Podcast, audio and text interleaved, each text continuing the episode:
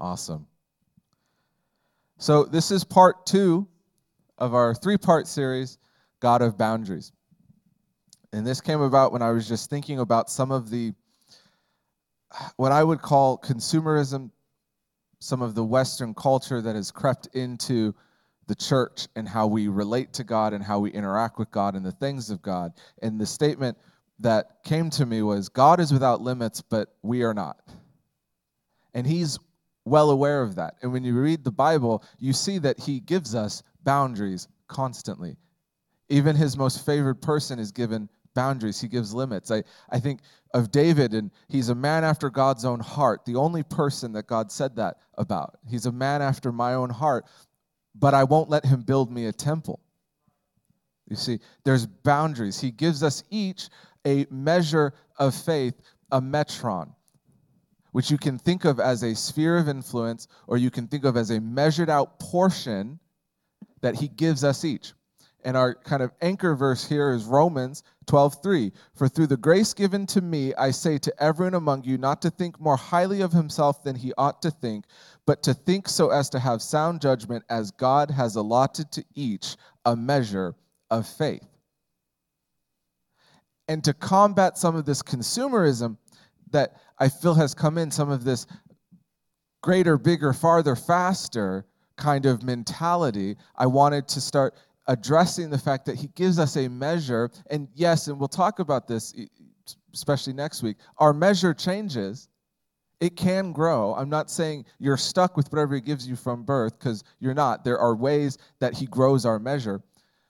But we need to understand our measure and we need to stay in our measure. And last week we talked about two things that happen when we uh, start beginning to understand our measure. The first thing is it gives us direction. You see, He gives us a gift of faith, a gift of grace, a measure to do something. He doesn't just give it to us so we can enjoy it. He gives us to, to do something. The God, you know, Bible says He prepares good works for us to accomplish. So the first thing is when I start understanding my measure, I start understanding and getting direction in my life of how God wants to lead me.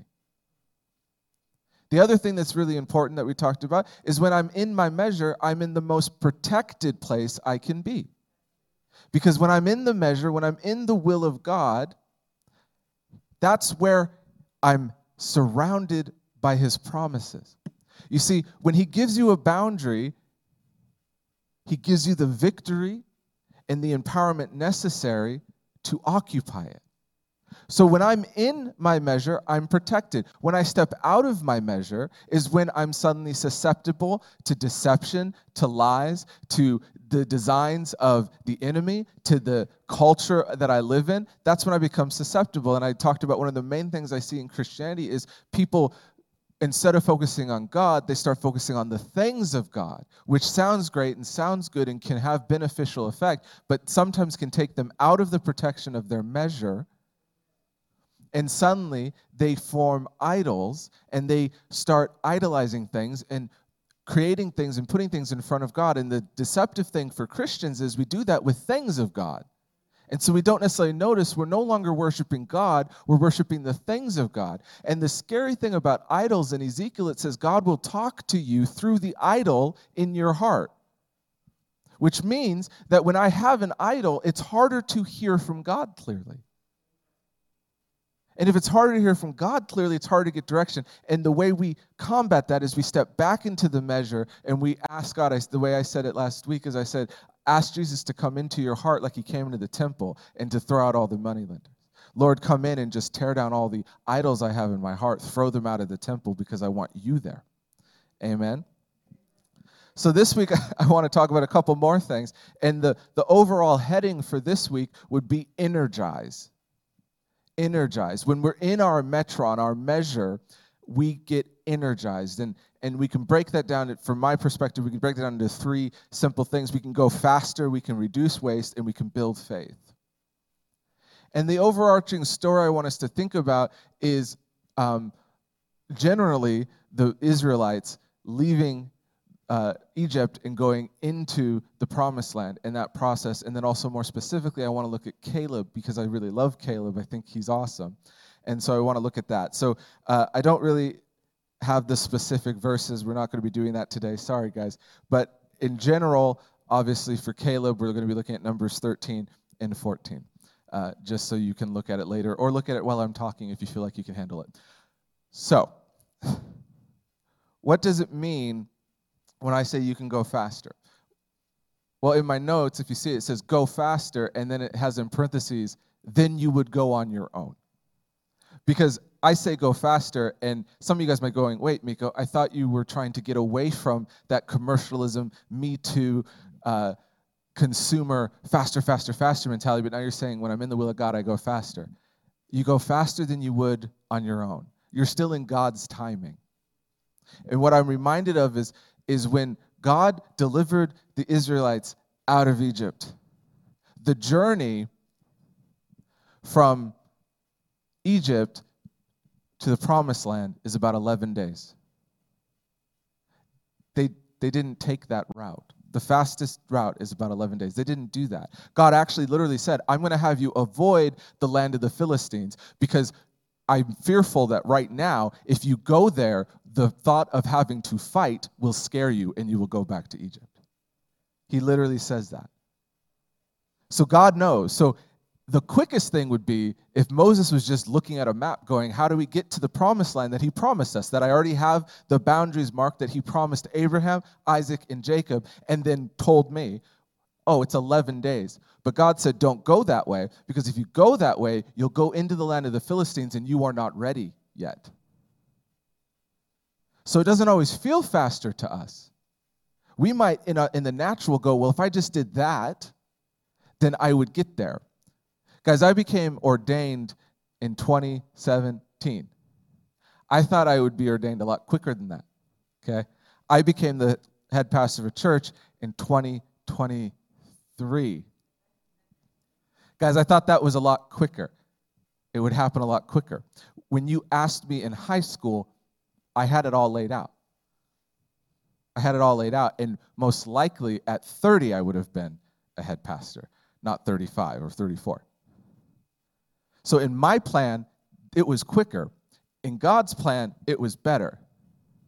And I also know because my plan didn't work out, if I had actually stuck to my plan, I probably wouldn't be where I am right now. I'd still be looking and waiting and being frustrated. So we go faster because we're in the will of God. And God sees everything. You know, the, I love the term he's competent. He's super competent. He literally knows everything. And so when he says, go left, but you go, well, no, Lord, the directions you mean right. He goes, no, I said go left. We need to start submitting and saying, okay, yeah, he knows what he's talking about. I'm going to go left because this will get me there faster in his will than if I did it in my will. Amen? So I just want to say, you know, uh, faster isn't always faster than natural. It just, I promise you, it's always faster than if you did it on your own. Caleb, because of circumstances out of his control, Caleb was 40 when they made it to the border of the promised land. And he was one of the spies chosen with Joshua and the others to go into the land. And only Joshua and him came back and said, Let's take it. And Caleb said, Let's take it. God will go before us. He's promised us. Let's take it. And the other, him and Joshua agreed, and all the other uh, spies said, No, no, no, no, no. There's giants in the land. There's heavily fortified towns in the land. We are crickets in their sight. No. And they, it's the Bible says they melted the hearts of the people.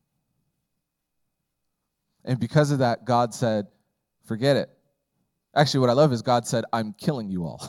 I'm done. He goes, I'm done. I've done all these things for you. I've performed all these miracles. You still grumble. You still complain. I am done. I'm going to wipe you all out. And Moses said, Oh God, don't do that. He reasoned with him. He said, What will the people of this world say if they saw you take your people out and they've seen all these miracles and then you just kill everybody? So, Father, please don't. Oh Lord, don't. And he said, Because of you, I won't. But all of these disbelieving people will not see the promised land. You know what that did? That delayed Caleb 40 years. another 40 years. So he doesn't even enter the promised land until he's 80. But then there's a process because they don't just enter the promised land and get it all. There's a process. God leads them in conquest and God leads them in taking territory. And that takes about five years. And at the end of five years, they're getting ready to go to the next stage. And then Caleb, at 85, says, Joshua, Moses promised me this land as my inheritance. Can I take my tribe and I believe if I go there, God will give me the victory? Can I go and claim my inheritance?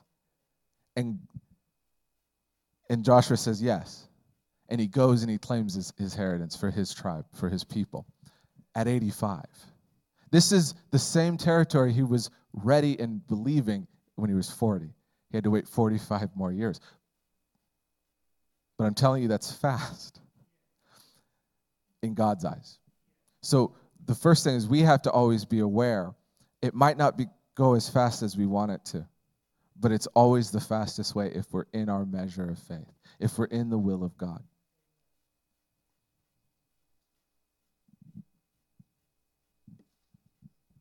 In that same vein, it reduces waste when we're in the will of God. I can't tell you how many times something has taken longer because God said go left and I said I'm going to go right. And when I go make my own choice and my own decision, and I pursue my own plans. It takes energy and effort. We, we talked about this last week. Charlie and I, Charlie taught me this principle, and it's so true. If God didn't put me somewhere, that means I put me somewhere. And I have to keep me there. And that takes time and that takes energy. But if God puts me somewhere, God put me there, God needs to keep me there, and God will move me on or move me how he wants, but it's in his timing and it's his energy, and he does it. I still have to do things, but he does it. I'm not here because of my own schemes, my own plans, you know, my own amazingness. I'm here because God put me here. So guess what? God will have to move me. I don't have to worry about it. I don't expend energy trying to keep myself there. And I'm very cognizant of that. When we talk about know your lane, know your metron, it's because you want to make sure that when you get an invitation to be someplace, God is leading you there. Because when God leads you there, you have several promises. One, it's for your good. There's a victory there, and it's in His will. So He'll keep you there. You don't have to keep you there. When those things aren't there, who knows? Maybe it'll be good. Maybe you'll get some benefit. Maybe. But you have to put yourself there. You have to keep yourself there. And it's exhausting. I don't know about you. I've been in situations where I'm like, I'm here because I finangled my way here. I'm here because I, I, I wheedled an invitation, right? I, this is a silly, silly uh, example, but when I was in high school, we had small groups. And I had a, um, not cool small group. Like the leader was a little bit of a dork, and uh, it just wasn't a cool small group. And uh, my friends, they got paired into this really cool small group. The leader was really cool. He lived downtown. He was he was uh, you know he was fun. And I was like, and I'm stuck with this guy and these people. And I remember I went on a campaign for about three months of trying to, you know, it'd be really cool if I could join this group, you know, my friends are really in this group and I'm not really getting along with. And I tried and I tried and finally I got an invite. Got an invite. Hey, we're going to do a movie night. Uh, you want to come? I was like, yes. I'm going to be in this group. I'm going to be with the cool kids. I'm going to make it. This is awesome. I got the cool leader, the cool group. They do the cool things. And I'm there and I, I felt uncomfortable and it felt awkward. And this is the weird part. These are my friends. Like I was, it wasn't like a new group. Like my friends were in this group. You think I'd feel the most comfortable? I felt the most awkward. I felt like I was auditioning. I felt like I had to perform. And then I made a mistake. I, I said something stupid and childlike because I was stupid and, and immature.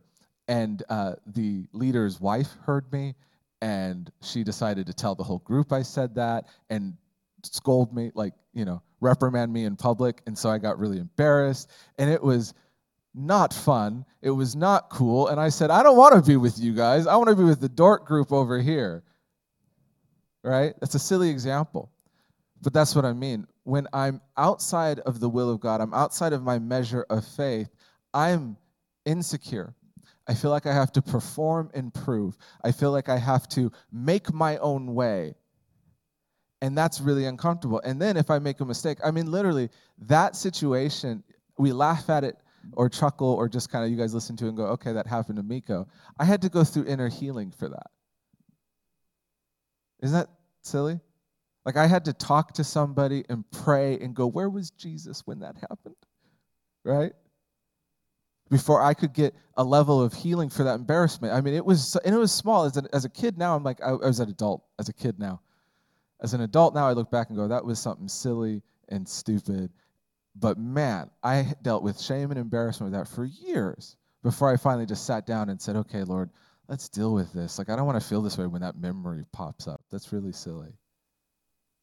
But that happened because I was trying to do my own thing and I was trying to use my own schemes to get to some place where I thought it would be better, and it wasn't.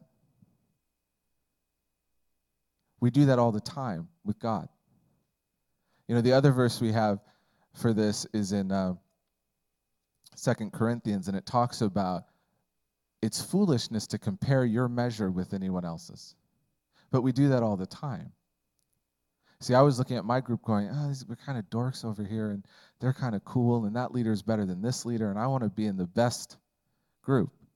And that was ridiculous. I was comparing something that really didn't need a comparison. It's a high school youth group, small group. Like, who cares? Now, we all do this for other things, though. The grass is greener. We look at the neighbors and go, I want what they want. We do that with our, with our Christian brothers and sisters. Oh, they seem to have this gift. I want that gifting. That gift seems to be more important than mine. You know, we're a charismatic church. We believe we hear from God, which constantly means we're talking and dealing with people's insecurities about how they hear from God. And that's okay. It's natural. That's part of the, the uh, trade off in empowering people to go, guys, you can all hear from God, then people go, okay, how do you hear from God versus how I hear from God? And it seems like you hear better. And, and we deal with this. And, and it's like, we're not supposed to do that. We're just supposed to thank God for the measure He gave us and understand that He interacts and treats us individually based on the measure He gave us. We were at Guys Group and we were talking about the gift of tongues. And I said, some people have it, some people don't. Don't worry about it. Don't worry about it. That's their measure, not yours. Trust the Lord. So when we're in the will, it reduces waste. When we're not, it doesn't. The obvious example Israelites took 40 years to get into a place they could have gotten into 11 and 11.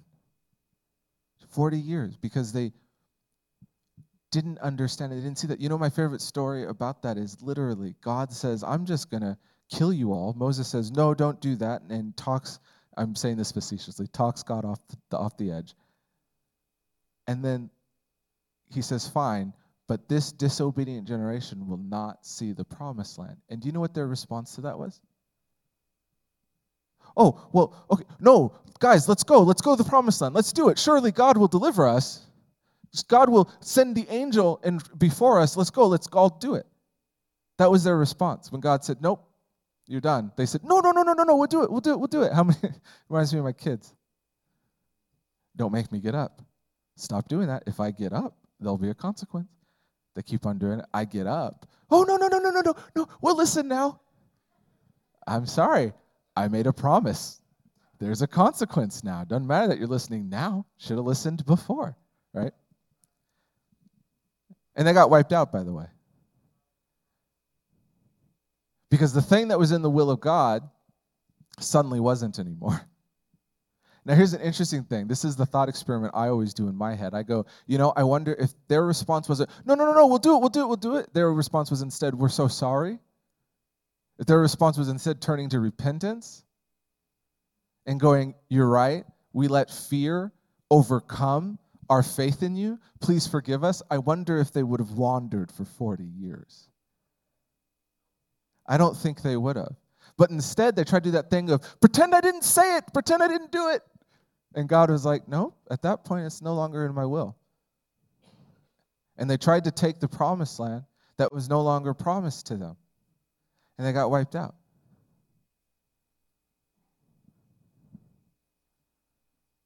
When we resist God,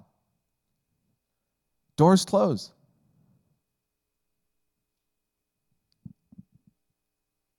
And sometimes he says doors close for a season, and you have to wait for it to open again.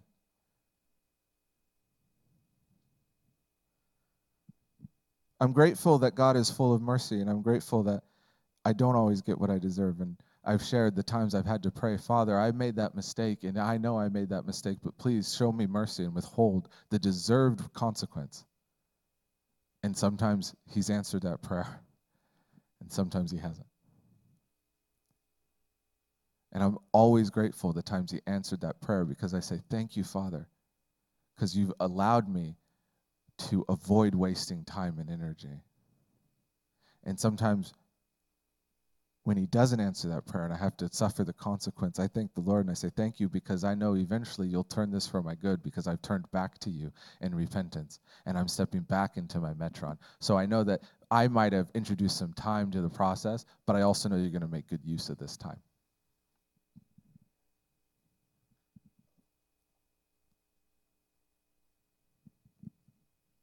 And when you're in your will, your will, not your will, when you're in the will of God, it builds our faith. Because the thing about the measure of faith he gives you,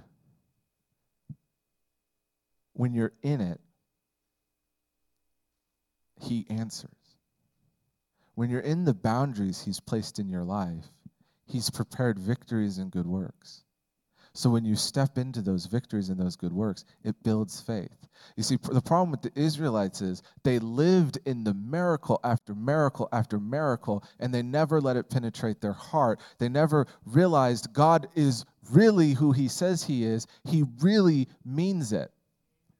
I don't understand that, but then the Lord rebukes me and goes, Yes, you do because there is miracle after miracle in my life. And yet there are still times that I doubt God. There's still times that I go, Lord, this seems too big.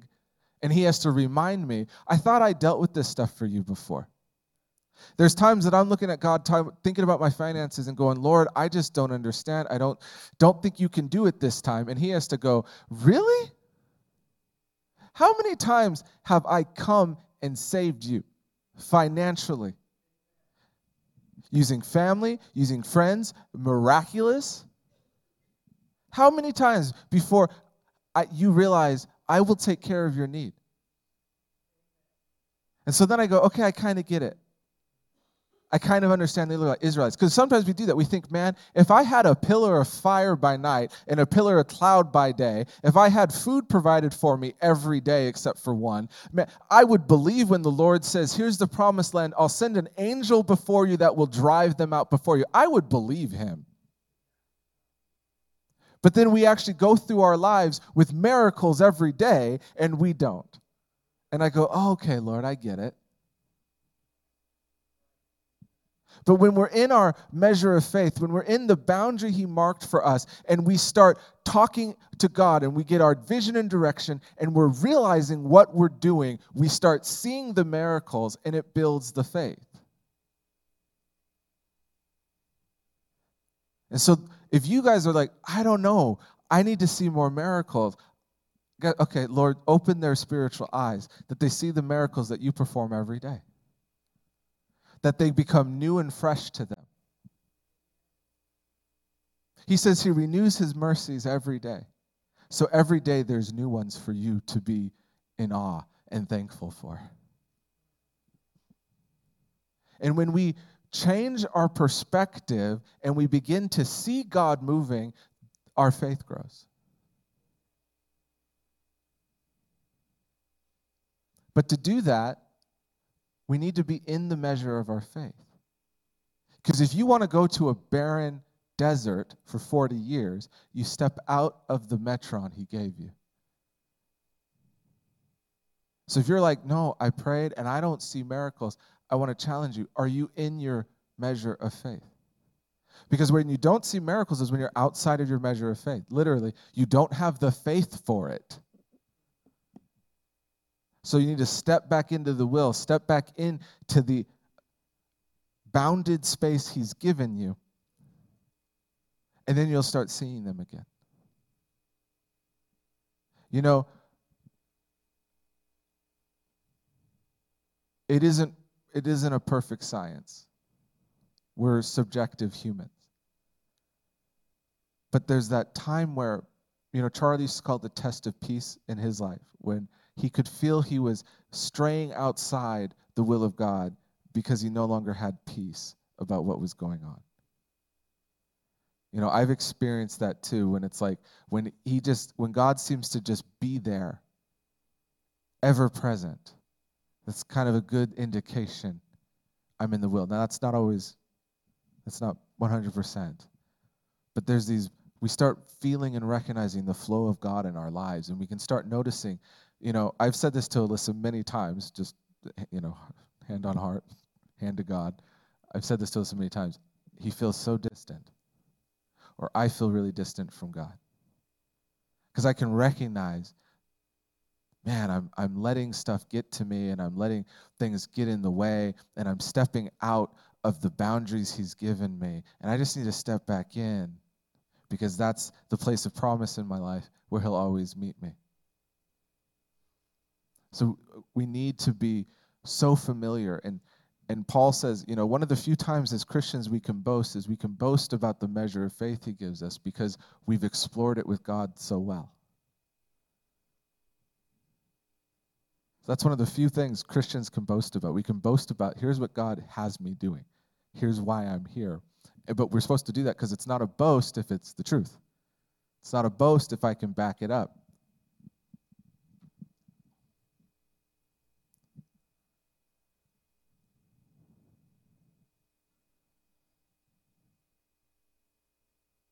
Most of all, when I talk about being in our metron energizes us, I want to define energize. It means to give vitality and enthusiasm. See, when I'm in the will of God, that's when I feel the most alive. That's when I see the most life in what I'm doing. And that's when I feel the most enthusiastic. Enthusiastic, full of energy and excitement for something. When I am not feeling those things, that's one of those heart check moments to go, what am I doing? Have I stepped out? Have I stepped back? Have I withdrawn? And I step back in, which the simplest thing is, by the way, I don't focus on my promised land. I focus on Jesus. And when I focus on Jesus, I naturally step back into the boundaries he has for me. Alyssa and I were talking about this the other day. We were talking about the promises of God in our lives and on this church. And we were talking about what do we do and how do we press in. And I said, more and more, I am fully convinced that the way we see the promises of God active in our life and active as in this church is the more and more that we look at Jesus. The more and more that we, whatever your, I said, whatever your orientation, look up or look in whatever your orientation. Sometimes some of us we look into Jesus, to the God that lives in us. Others of us look to the throne. Whatever your orientation, if you're looking at God, the promises that He has for you, the boundaries that He's marked for you, you will step into. So when you get distant, you step away, you step off, you get confused. The simplest thing is I turn back and I look at Jesus and I've put my attention on my shepherd. And just like a sheep, I start to follow him. It's natural, it's instinctive. We talked, you know, Alyssa, we sang wonderful worship, and it was Christ, the firm foundation, the solid rock. I was just like, thank you, Father, that yes, the storms come and the wind blows. Your promised land is not a place of peace, meaning nothing happens. Your promised land is a place of conquest and victory and habitation. So, yes, the storm comes. Yes, things come against you. But if you just set your sights on Jesus, you stand on the rock, you know that you'll always be in that place, the most protected place you can be. Amen. Amen. So, Father, we just thank you so much that you are showing us the measure you have given us. We thank you so much that you are so in love with us that you can't stop yourself. You are constantly talking to us. You are constantly sharing with us who you are in your person. And I thank you so much that when you give us the promise, when you give us the boundaries, that you don't ever step away from that. That that promise is always there in our lives. That your will is always a road we can step back on. I thank you, Father. I just pray that right now you would give us eyes to see the miracles all around us, that you would give us eyes to see your face, that you would give us the sense of being where we need to be. And you would help us begin to define the measure of faith, the promised land that you've given us. That you'd give us the faith to hear you in that, and you'd give us the faith to stay, and you'd give us the faith not to just be in it, not to just win victories, but Father, to begin to inhabit the land you give us, inhabit the metron you give us. In Jesus' name, amen. Uh, thank you guys. Part three next week is exciting. It'll be about inhabiting the land. It's not just enough to be in it, to walk it, or to have victories in it, but the Lord calls us to inhabit our promised land, our metron of faith. Amen? I like saying amen. Robert? Yeah.